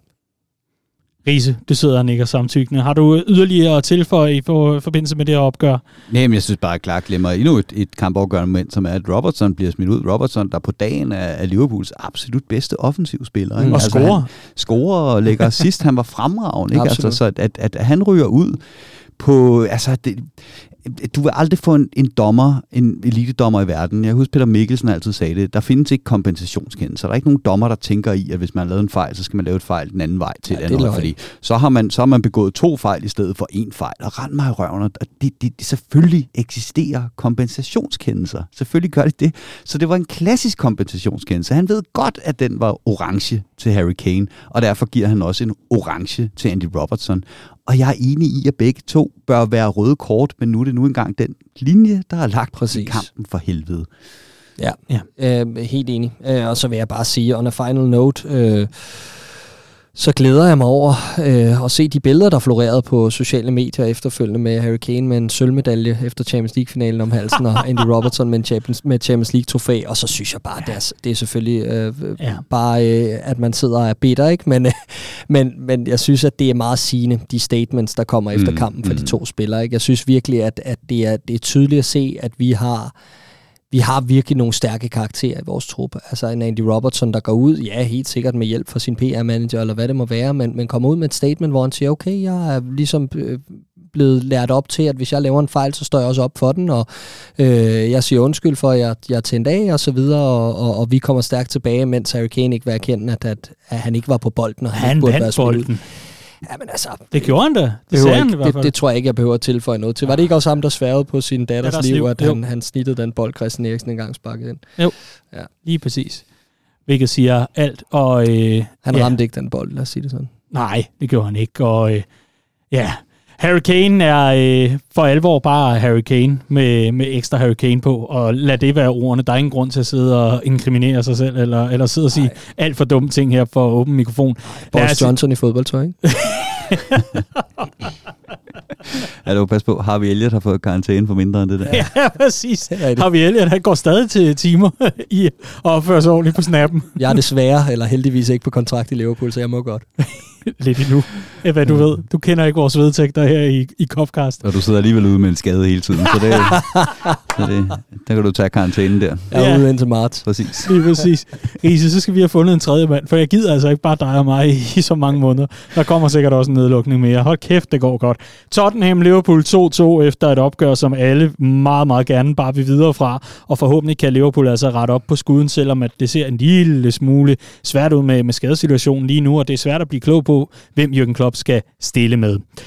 Normalt så vil vi øh, tabeller og Birdies lige nu. I stedet for så vil jeg bare lige gennemgå ganske kort, hvad, øh, hvad for nogle opgør, der bliver spillet mellem, øh, mellem nu, hvor vi optager altså på bagkant af Tottenham-opgøret, og så øh, frem til, at vi, øh, vi mødes igen i Copcast-regi. Liverpool har Carabao Cup den 22. december mod Leicester. Så er der Boxing Day mod Leeds. Udebanetur til Leicester, King Power Stadium, og 2. januar er der altså Chelsea-Liverpool på Stamford Bridge, hvor der ifølge mine oplysninger er noget test af noget safe standing. Det er vist den runde, det hele går i gang. rigtigt, Ja, øh, jeg tror også Manchester United har det på Old Trafford og så videre. Det er også noget, man lige skal holde lidt øje med, hvordan det, hvordan det bliver modtaget, hvordan det går med alt det der. Det er fedt, når de laver test af safe standing uden tilskuer på stadion, ikke? For helvede. Det gik sgu da meget fint. De regner det med i statistikken. Ja, altså... Der var ikke særlig mange, der, der tabte deres matchday pies, så det kan vi tage som øh, en positiv. Men det er i hvert fald kamper, kampprogrammet mellem øh, nu og så altså næste gang, vi mødes i Copcast regi, hedder det selvfølgelig. Og det tror jeg, vi altså gør tirsdag den 4. januar, medmindre vi får en, øh, en endnu vildere variant, eller noget andet går galt, eller Clark synes, han skal til en ny fodboldtræning, og der kan ske så mange ting. Men det er i hvert fald kampprogrammet, og øh, det er altså også årsagen til, at vi ikke varmer op til alle de her opgør. Lad os i stedet for krydse fingre for, at Jürgen Klopp han kan blande kortene, så det ser nogenlunde ordentligt ud, og at Liverpool kan undgå for voldsomme smitteudbrud. Ellers kan man jo begynde at spekulere i at gå og hoste lidt på hinanden ved Kirkby og omegn. Lad os lade være med det. Lad os i stedet for håbe på, at Liverpool går øh, godt igennem programmet, og så ses vi på den anden side af nytår i øh, forhold til øh, kampgennemgangene og alt muligt andet. Det bliver sgu en travl omgang den fjerde, men jeg, jeg glæder mig til det. Vi rykker til Bella og Birdie for sidste gang i år, 2021. Jeg kan ikke huske, kørte vi Bella og Birdie i 2020? Det må vi have gjort, ikke? Er der nogen af jer, der kan huske det? Mm. Var det en ny ting? Ja, det gjorde vi. Jeg tror, vi har kørt det i ja, halvanden sæson. Ja, okay. Nå, det holder stadig lidt endnu. Der er i hvert fald øh, stadig lyttere, der, øh, der byder ind. Og, og så længe, at der bare er en enkelt, der gider at skrive, jamen, øh, så bliver vi så glade. Så bliver vi så glade. Mm-hmm. Og ja, vi har åbnet Twitter nu, og nu åbner jeg Facebook for at se, hvad der er kommet ind. Og i mellemtiden, så kan jeg så høre dig, Riese. Denne uges, uh, hui, står der her. Denne uges birdie, hvem skal den gå til? Det det er jo nærliggende. Man må ikke sige var eller dommerne. Nej, nærliggende at tage, at jeg i øh, dette program sidste uge sad og sagde, at øh, der var mange Tottenham-spillere, der havde fået en revival under, øh, under Conte, så man skulle nok vende sig til, at der er nogle spillere, man havde glemt var en trussel, der pludselig var det igen, og så understregede jeg, undtagen Dele Alli, øh, som så selvfølgelig spillede sin bedste kamp i to år, men det er ikke, øh, det er ikke den, jeg vil tage. Jeg vil tage, øh, jeg vil tage det her med, øh, med corona, øh, der rammer øh, trupperne nu, og det er det her show med, at nu bliver kampe udsat, og øh, nogle kampe bliver ikke udsat, og nogle kampe øh, bliver spillet, selvom trupperne er hårdt ramte, øh, og jeg synes, Liverpool var hårdt ramt på den konto øh, til den her kamp. Og det der, det, der egentlig mest ligger i det, det er, nu bliver det lidt igen en sæson, hvor der er alt for mange tilfældigheder i spil. Øhm, vi havde en enkelt sæson med corona, hvor det primært gik ud over, at vi kunne fejre et mesterskab sammen. Det er ligesom, hvad, hvad, hvad det var. Øh, sidste sæson blev det decideret tilfældigt, altså en gang imellem, hvad, hvad, hvad fodbold var, og hvem der vandt, og alt sådan nogle ting. Øh, og, og der er vi lidt ved at være henne af igen, synes jeg, øh, med den her sæson. Og det irriterer mig grundigt, fordi altså, at man med, som Liverpool vælger at køre med en smal trup, så tager man kalkuleret risici. Man tager, risici, øh, tager den risici, at der kan komme skader, øh, at man kan løbe tør for kræfter på uheldige tidspunkter, hvis ikke man får disponeret det rigtige osv.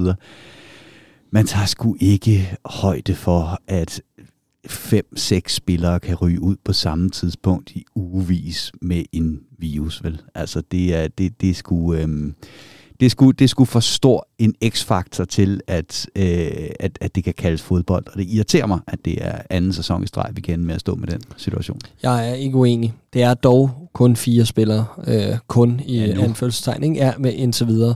Øh, men det er bare fire spillere på nærmest samme position præcis. ja, og på, på samme område på banen, hvor vigtigheden er, er til stede. Og Jeg hørte, at du snakkede om det her med Daniel i, øh, i, i vores anden podcast, at det handler meget om sag til sag for Premier League. Præcis. Det her med, om, om det er specifikke områder på banen, eller om man er ekstra hårdt ramt i, ja, altså i en specifik kæde eller noget lignende. Og der synes jeg da, at vi falder ind under den kategori, hvis, hvis, hvis jeg lige tænker den igennem. Men øh, ja, Ja, og igen, igen, igen er det altså sådan, at øh, Premier League og, og andre ikke bare stiller kommunikationen klart frem, sådan så der er noget at diskutere Præcis. derudover. Sørg nu for at gøre det gennemsigtigt, i sådan så, at man siger, at vi vurderer det og det, og sådan er det og det.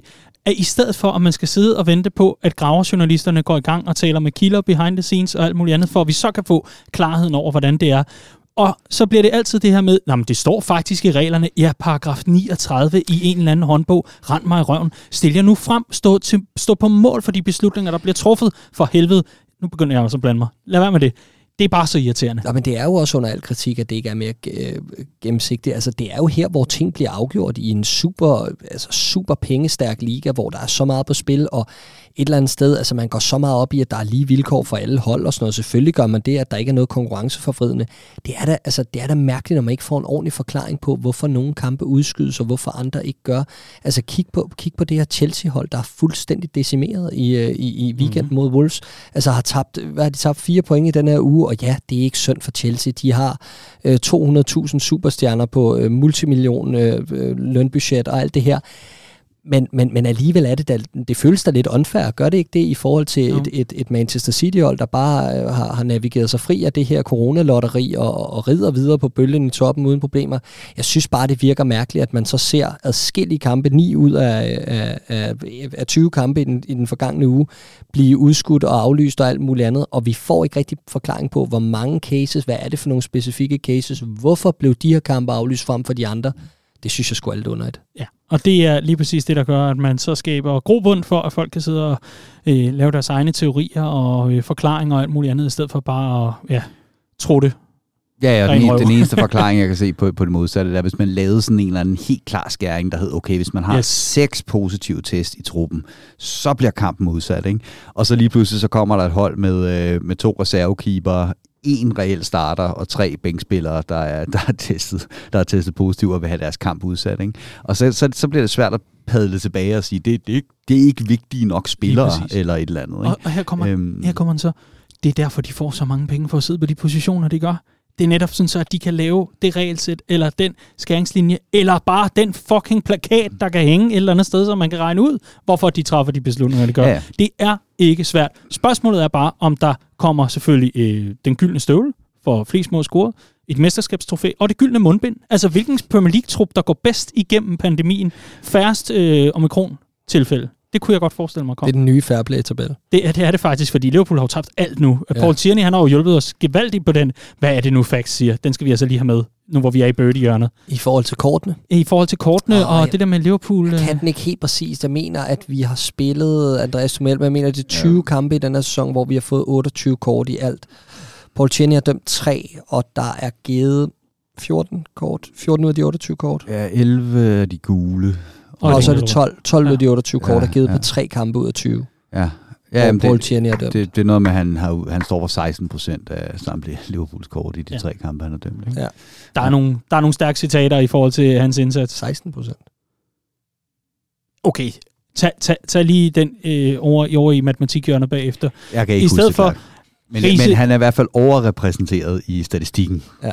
Riese, du er jo øh, manden, der elsker sådan et øh, godt gammeldags øh, falsk øh, Bill Shankly-citat på internettet. Det er jo lige dig. Ja. Det er præcis. Øh, og vi kender dem som sådan nogle memes fra alle mulige andre, men, men lige Bill Shankly, han bliver oftest øh, misquoted, eller i hvert fald fake-quoted.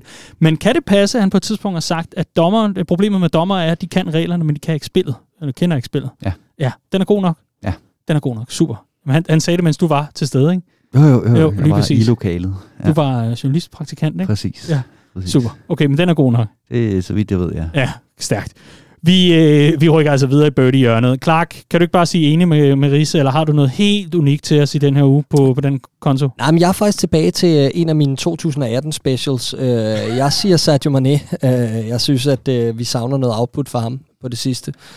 Jeg synes, at han har mistet noget af den x-faktor, han havde. Øh, og, og det er sagt velvidende, at Sergio Mane har haft en ganske fin øh, start på sæsonen målscoringsmæssigt. Øh, på den måde, at han trådt lidt op. Jeg synes bare, at den der eksplosivitet og den der øh, uforudsigelighed, der var i hans spil, den er sgu ved at være øh, for nedadgående. Øhm, og det er farligt for en spiller som ham, som lever meget på det. Jeg synes, det dukker for sjældent op, og jeg synes, han forsvinder for meget ud af kampene.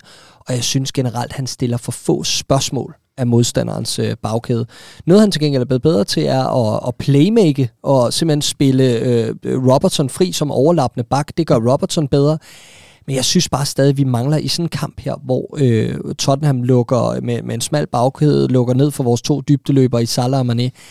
Der savner jeg bare, at han har noget af det der, hvor han kan sætte en mand på egen hånd. Øh, og det synes jeg, vi ser for sjældent efterhånden. Så øh, et lille hak i tuden til ham herfra. Yes, godt så. Jakob, han melder ind, jeg tror, jeg prøver lige min egen originale birdie, som jeg ikke tror er blevet nævnt i Copcast før. Corona var og PL's dommerstand, jamen øh, ved du hvad, lad det være ganske givende i forhold til alle de andre. Øh, men det er altså det, der rigtig, øh, tager rigtig meget opmærksomhed. Øh, både coronaen, også dommerstanden og var. Der er øh, så også et par... Øh, par lusinger i øh, Harry Kanes retning, og øh, meget kan man sige, det er igen, igen, igen meget, meget det samme. Men Michael Schmidt på Facebook har en lidt anderledes en, der hedder, Birdie af vores midtbane hver gang kunne overspilles med den samme bold i dybden. Det var åbenlyst, at den var helt gal uden Hendo og Fabinho. Og det er jo egentlig ganske rigtigt, at dem kommer vi bare til at mangle. Og det er en birdie, uanset om man 100%. ved det eller ej. Om det så er øh, retfærdigt, at Liverpool mangler de to, det er jo så en anden sag. Men øh, Michael øh, sætter egentlig meget godt øh, ord på det. Ja, du sidder og markerer, markerer, Jamen, markerer. Jeg, jeg, har lige dobbelt, jeg har lige dobbelttjekket, øh, og jeg havde faktisk ret i, at i de 20 kampe, Liverpool har spillet, der har vi fået 28 kort, 27 gule, et rødt. Øh, 11 af de her gule og et rødt, det vil sige 12 af øh, i alt 28 kort, er givet af Paul Tierney i tre kampe. Det vil sige 43 procent af Liverpools kort er givet af Paul Tierney i 3 ud af 20 kampe. Som, har, som svarer til 16 procent af Liverpools kampe. Det var der, jeg havde de 16 procent ah. Okay, ja, på ja. den måde. Yes. Ej, det hele går op. Min OCD, den er helt sådan, uh, den bliver helt sådan, nej, lagt ned nu. Lagt hvad, er det, i seng, hvad er det, Jonathan fik sagt på et tidspunkt? Øh, alt gik godt, ingen blev gravid. Er det ikke sådan? det har han sagt. Ja, det er meget andet lort. Idiot. Nå, vi skal øh, til Niels Brøndum. Birdie, at Klopp ikke havde en plan B til øh, Tottenhams giftige kontra. Vi må heldige ikke at gå for den kamp 7-2. Ja, men det er jo så derfor, vi har hentet Alison Becker, eventuelt kan man tilføje, men øh, væsentlig pointe. Kenneth Lindstrøm Brandholt, han byder ind med øh, birdie. Det oplagte er Robbos røde kort, men jeg går med presspillet i anden halvleg. Spurs for alt for meget tid på bolden, og hvis det ikke var for Allison og Tottenhams uskarpe angreb, kunne vi potentielt have tabt kampen. Ja, og det er jo egentlig også igen pointer, der har været fremført før, men Kenneth, han gør det sylespidst her, og derfor bliver den selvfølgelig bragt med. Og så vil jeg egentlig runde af med øh, vores øh, afdelingsformand i Redman Family-regi i Køge. Redman Family Køge, Jakob Delin Nødbo. Han øh, siger, jeg gider ikke birdie i denne juletid. God jul, venner, og tak. Tak, Jakob. Og øh, lad det være overgangen til Belager. Vi skal nemlig have julehumøret frem, og det er ikke nogen hemmelighed. Lige så snart vi trykker stop på den her optagelse, så optager vi vores julespecial for i år. Så lad høre, hvad har bragt smilet frem i den forgangne uge? Riese. Jamen, jeg har taget øh, Ibrahim Gonate, øh, som er kommet ind her i Van Dijks fravær og, og har spillet nogle, øh, nogle kampe. Øh, han har spillet tre kampe i alt i, øh, i december. Øh, jeg synes, han var god i Milan. Jeg synes, han var øh, fremragende mod Newcastle, og jeg synes, han var okay imod, imod Tottenham. Mm. Men dog alligevel en, øh, en mand, som er hentet ind for mange penge, og som har været lang tid om at blive kørt ind med holdet, hvor man har kunne se i starten af, af Liverpool-karrieren, når han kommer ind, at han, han har lige en tand for meget af det her aggressivitet stadigvæk.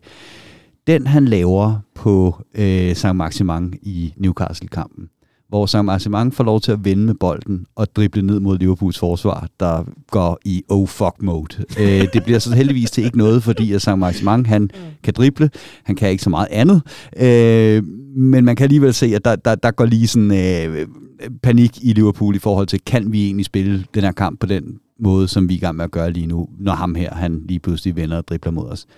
Så kommer bolden op til ham næste gang, og så bliver han bare jævnet med jorden i en fuldstændig ren takling.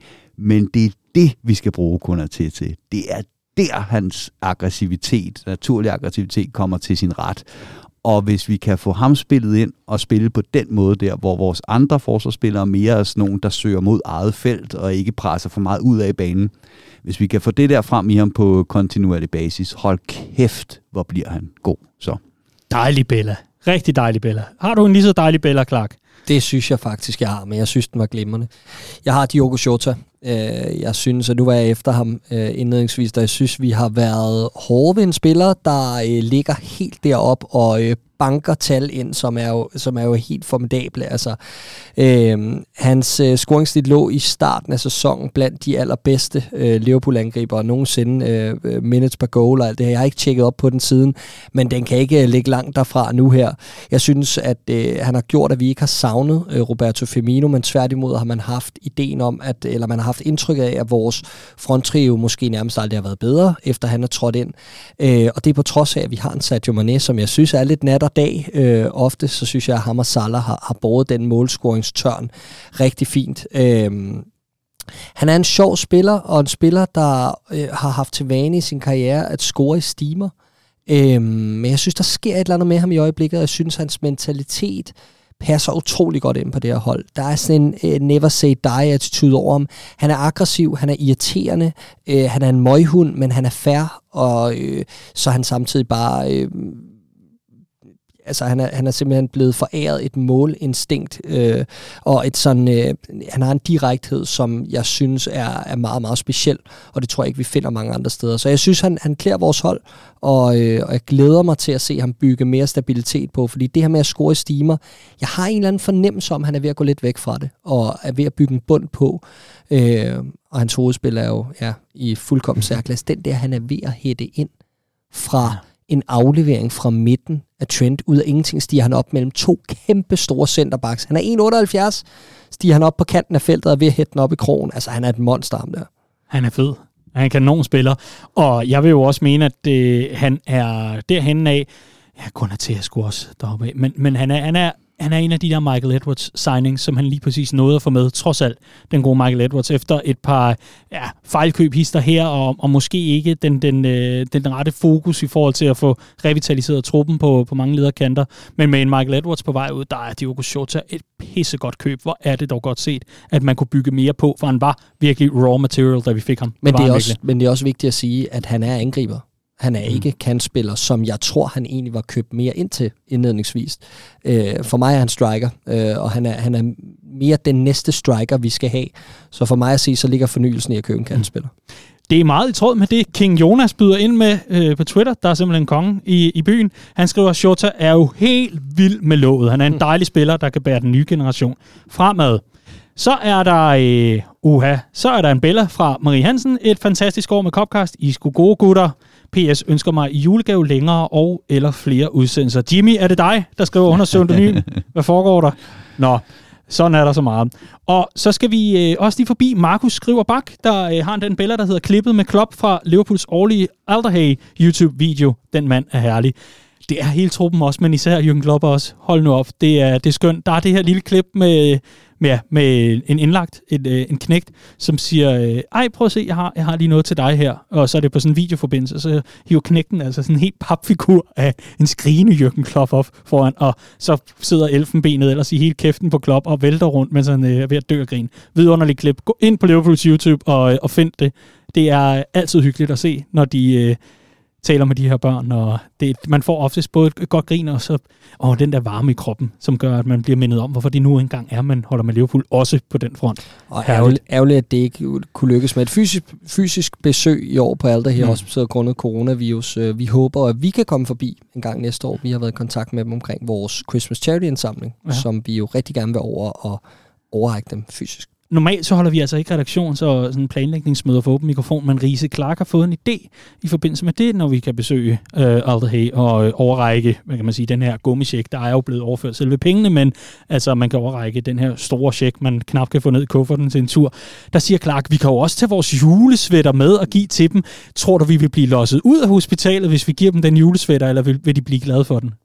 Et, et, et, et, Klopp har haft en fantastisk uge. Ikke? Både omkring det her med vaccinerne, har snakket om det her med, med kampen mod Tottenham og, og så videre. Uh, og så havde han lige et enkelt en enkelt svipser, der hvor han, øh, hvor han øh, siger til en journalist og spørger, burde du ikke have justeret noget i forhold til, at midtbanen ikke øh, mod Tottenham? Så han, du har stillet mig den slags dumme spørgsmål før. Her der vil jeg tillade mig at citere Klopp, det er et dumt spørgsmål, Daniel. Oh, de, selvfølgelig bliver de glade. Det gør de. Absolut. Så tager vi den julesvætter med, når vi Sådan. kommer på besøg i juni. Yes. Ja, værsgo. Der er en dobbelt XL. Glædelig, jul. Glædelig julesvætter til jer. What the fuck is that? Men øh, den er dejlig, den er varm, og vi skal have den på lige om lidt. Ja, fordi det er en dobbelt XL, så vi kan sidde alle tre i den, eller et eller andet, og så skal vi ellers lave julespecial. Men, øh, Meget coronavenligt. ja, sådan, sådan er det. triamesiske tvillinger i en stor ja, sweater. Men der har vi jo ja. altid arbejdet under TV2's mantra, alt det vi deler, og det er blandt andet også julesweaters. vi øh, rykker lige videre på, øh, på Bella-fronten her, hvor vi... Øh, er den i gummi? Clark. Hold op. Jeg slukker for dig. Den lagde du op til smash. Det er rigtigt nok. ligesom Morten Stig. Nå, intet andet end Dr. Rises dødsgløk for, fra Navrbjerg får min Bella, skriver Jakob Dalin Nødebo. Og Rise, er det sådan, at du øh, kunne overtages til at lægge opskriften ud igen? Det kan du tro. Øh, Jeg har lavet enkelte justeringer, som øh, jeg kommer til at prøve af, kan jeg afsløre. Blandt andet på den øh, smukke unge mand til venstre for mig, Clark James, i løbet af juleperioden. Og så må vi lige se, hvordan det spænder af, og Mm. så ryger der en opskrift op. Daniel Wiemann, han skriver, eller Wigman, undskyld Daniel, det er enten Wiemann eller Wigman, så må øh, du sende en hademail, øh, hvis, hvis det er det er forkert. Copcast, tak for i år, drenge, og tak fordi I gider bruge jeres tid på den her podcast. I er virkelig en sand fornøjelse at være en. Selv den lille pige med de små krøller. Grine. Øh, Græd og grin emoji. Hvad fanden er den lille pige med krøller? Ja, hvem må det er? For dem, der ikke lige har hørt den anekdote. Ej, ej, den får du mig ikke til at gentage. Så må, så må vi lede folk over i PL-showet. Det er, hvad er det tredje gang, vi nævner PL-showet i den her udsendelse? Det er det rigtige. Skjult reklame, men Skjult ikke så skjult. Ja, I kan bare komme efter os. Men øh, det er altså en øh, anekdote, der ligger i, i PL-showet, man kan, man kan nyde der. Håber, I fortsætter det gode arbejde. Det vil være svært at forestille, sig en uge uden jer i ørerne. Åh, oh, oh. øh, Hej Daniel, der er altså juleferie nu for podcast. Hvad gør vi der? Laver vi sådan en Radio Loud, hvor vi sender en gammel udsendelse på, eller eller andet i stedet for? sige, vi har jo julespecialen, så den rigtigt. fylder jo lidt ud i den kommende uge. Det er rigtigt, Daniel. Så du skal lige vente til næste uge med at høre julespecialen. Ja, det, man kan fordele den på den måde, ja. Godt. Så, så er det en aftale. Ikke også, Daniel? Stærkt. lyder lidt som om, du sidder og snakker til dig selv. Det er rigtigt, men det gør jeg også nogle gange. men det gør jeg altså ikke åben mikrofon. Det er det bare til Daniel Wigman. Jeg tror faktisk, det var det for i årets sidste udgave af Bella og Birdie. Tusind tak til hver en, der byder ind uge efter uge. Det er altså skide hyggeligt at få det her element med i udsendelsen, så vi også kan høre, hvad I går og tænker på i det Liverpoolske, og hvad der er det gode, og hvad der er det dårlige. Der er altså åben indbakke, lad os sige det sådan, i forhold til, hvad I kunne tænke jer at høre om i Copcast-regi. Har I en god idé til et emne, eller er der noget, I gerne vil have, vi debatterer yderligere? Det kunne være, at vi lige nævner noget kort, og så tænker I, ej, det kræver fandme 20 minutter, det der. Det kan I ikke hoppe så, meget, så let over. Så skriv til os. Der er altså en indbakke for Redman Families Facebook-side. Der er også en Copcast Facebook-side, man kan skrive til. Der er Twitter, der er alt muligt andet. Og så er der også, gud bedre det, redmanfamily.dk. Så går man hen og finder den, der hedder kontakt, og så finder du ellers den, du vil skrive til. Prøv at skrive til nogle andre end Jesper i shoppen, så tror jeg, I får held med det, I gerne vil. Det kunne være en af os, Clark, Andreas eller Daniel, og så skal vi nok svare pænt og prøve at se, om der ikke bliver plads til ønsker og alt muligt andet. Men det må jo simpelthen være ordene for årets sidste udgave af Copcast. Fornøjelse, gutter. Det er en god overgang, synes jeg. 2021, what a year. God bouquet. Ja. Ja. Ah. Og nu kan vi godt begynde at finde juleskummet og alt muligt andet frem, fordi øh, lige om lidt optager vi julespecial, men det har vidderligt været øh, et mærkeligt år, 2021. Det er sindssygt, at vi går ind i 2022 nu. Og jeg så nogen rundt omkring sådan tweete og, skrive og så videre. Jeg ved, jeg ved sgu ikke lige, hvor jeg så opslaget, hvor det var. Tænk, at tiden kan gå så hurtigt selv med et lorteår. Og det, synes jeg et eller andet sted også 2021 har været på nogle områder. Omvendt har vi fået nogle højdepunkter også, som virkelig har, har givet glæden tilbage, men hold da kæft, en start på året, vi fik, var. Og det kommer vi til at vende blandt andet i julespecialen lige om lidt. Men, men, ja, øh, men det, jeg, jeg vil egentlig også bare sige, at, at nu sad jeg lige og dykkede lidt ned i resultaterne. Lad det være en optag til julespecialen, men ja, det har været et mærkeligt år, og man er jo stadig sådan lidt i den her corona-situation, hvor der ikke rigtig er noget, øh, gulvet kan sådan flytte sig under sig med lynets hastik. Og, øh, men samtidig så er der også Liverpool, der er tilbage. Altså, vi har jo nærmest, vi har tabt én kamp i alle turneringer siden, hvad, april? Altså, det er, det er seriøst stærke sager, og det siger alt, at vi bliver så skuffet over sådan et resultat, og måden det sker på mod Tottenham forleden. Fordi i bund og grund er det jo ikke et dårligt resultat. Liverpool er sgu, er sgu tilbage, det kan vi glæde os over det er en rigtig, rigtig god måde at se, øh, se det an på. Men 2021 har været et underligt år, også for Redman Family. Vi vil i hvert fald øh, lige her afslutningsvis have lov til at sige tusind tak til hver og en, der enten har været medlem, eller stadig er medlem af Redman Family. For det er lige præcis medlemmerne, der bærer hele skidemådet. Det er simpelthen fundamentet for det, vi laver. Og det er det, der gør det muligt for os blandt andet at bruge så meget tid, som vi gør, på at øh, både forberede og optage og redigere, og altså i det hele taget bare producere Copcast uge efter uge. Så tusind, tusind tak til hver en for, øh, for bidraget med de her medlemskroner. Så hvis man sidder og lytter på ugenlig basis og tænker, det kan jeg sgu egentlig meget godt lide, jamen der er en måde at sørge for, at det vedbliver at være godt og rart, og øh, i det hele taget til at, øh, til at finde det her Copcast og det her Redman Family. Meld dig ind, det vil gøre os så glade især fordi, at vi har så mange lokalafdelinger i Redman Family Regi, der uge efter uge arrangerer visninger, arrangerer fede arrangementer og alt muligt andet, hvor man kan være med og virkelig komme ud og møde fellow fans, få altså nogen at tale med, som ikke er din irriterende nabo, der er Spurs-fan og står og siger, Nå, så fik Kane eller så øh, droppet sin målscoring-krise, øh, øh, øh et eller andet. Glem det. Kom ned på poppen og stå og tag sammen med nogen, man for alvor kan være enig med, om at Liverpool bare er det bedste, der er. Og så er det sådan. Det er lige præcis det, man øh, prøver at skabe socialt rum for rundt omkring i afdelingerne. Støt op om den. Lige nu er det lidt svært at finde ud af, hvem kan holde åben, hvem kan ikke holde åben. Gå ind på vores hjemmeside, redmanfamily.dk-afdelinger. Find din afdeling. Find den øh, kontaktinformation, der nogle gange må være, eller link til Facebook-grupper, og finde ud af, om det er muligt at se kampe sammen. Og ellers så glæder vi os til på et eller andet tidspunkt i 2022, at det hele åbner op. Men dine medlemskroner er med til at holde Redman Family i gang, er med til at sørge for, at vi kan lave store arrangementer, lidt mindre arrangementer, holde afdelingerne i gang. Så tusind tak til hver en, der bakker op. Og du sidder sådan og smiler over Riese. Det, det, jeg, er bare, jeg er bare glad, og så, så modede jeg mig lidt over, at du sagde, at det var medlemmerne, der gør, at vi kan forberede og lave copcast, og nu har vi lige lavet en copcast, hvor du skulle åbne Twitter for at finde Bella og Birdie, så vi mangler åbenbart medlemmer, så vi kan blive lidt bedre forberedt. Nå, hvad, hvad mener du om det? De ligger der lige her. Nå, nå, nå, nå, nå, nå, nå. Det er med den på. Det kan du tro. Ah, hvor er det godt. Der er god julestemning, hva'? Ja, lige præcis. Mm. Hold kæft, hvor jeg glæder mig til at gå på ferie efter det her. Nå, trods den her lidt ærgerlige afslutning på året 2021, Riese, det, det, det er godt nok en riselakken. Der var jeg i forvejen på stykker, men så har det været en udsøgt fornøjelse. Andreas Brøns Riese, chefredaktør for Redman Family, og manden med datahjørnet, sammen med Christian Rønsholdt. Er I klar til 2022, dig og Rønsholdt, med at gå i dybden med tallene? Det kan du tro. Fedt. Dejligt. Det vil vi glæde os til. Og Clark James, medstifter af Redman Family, og alt muligt mand. Pedel i foretagendet, kan man kalde ham. Også det. Også det. Tusind tak for nu. I lige måde. Og god bedring med armen hen over julen. Vi håber at se dig i topform. Ikke hejlende, men i topform i 2022, Jamen, når vi sammen. åbner igen. Mit navn er Dan Siglaug. Det her, det var Copcast. Tusind tak, fordi I lyttede med. Og god jul og godt nytår.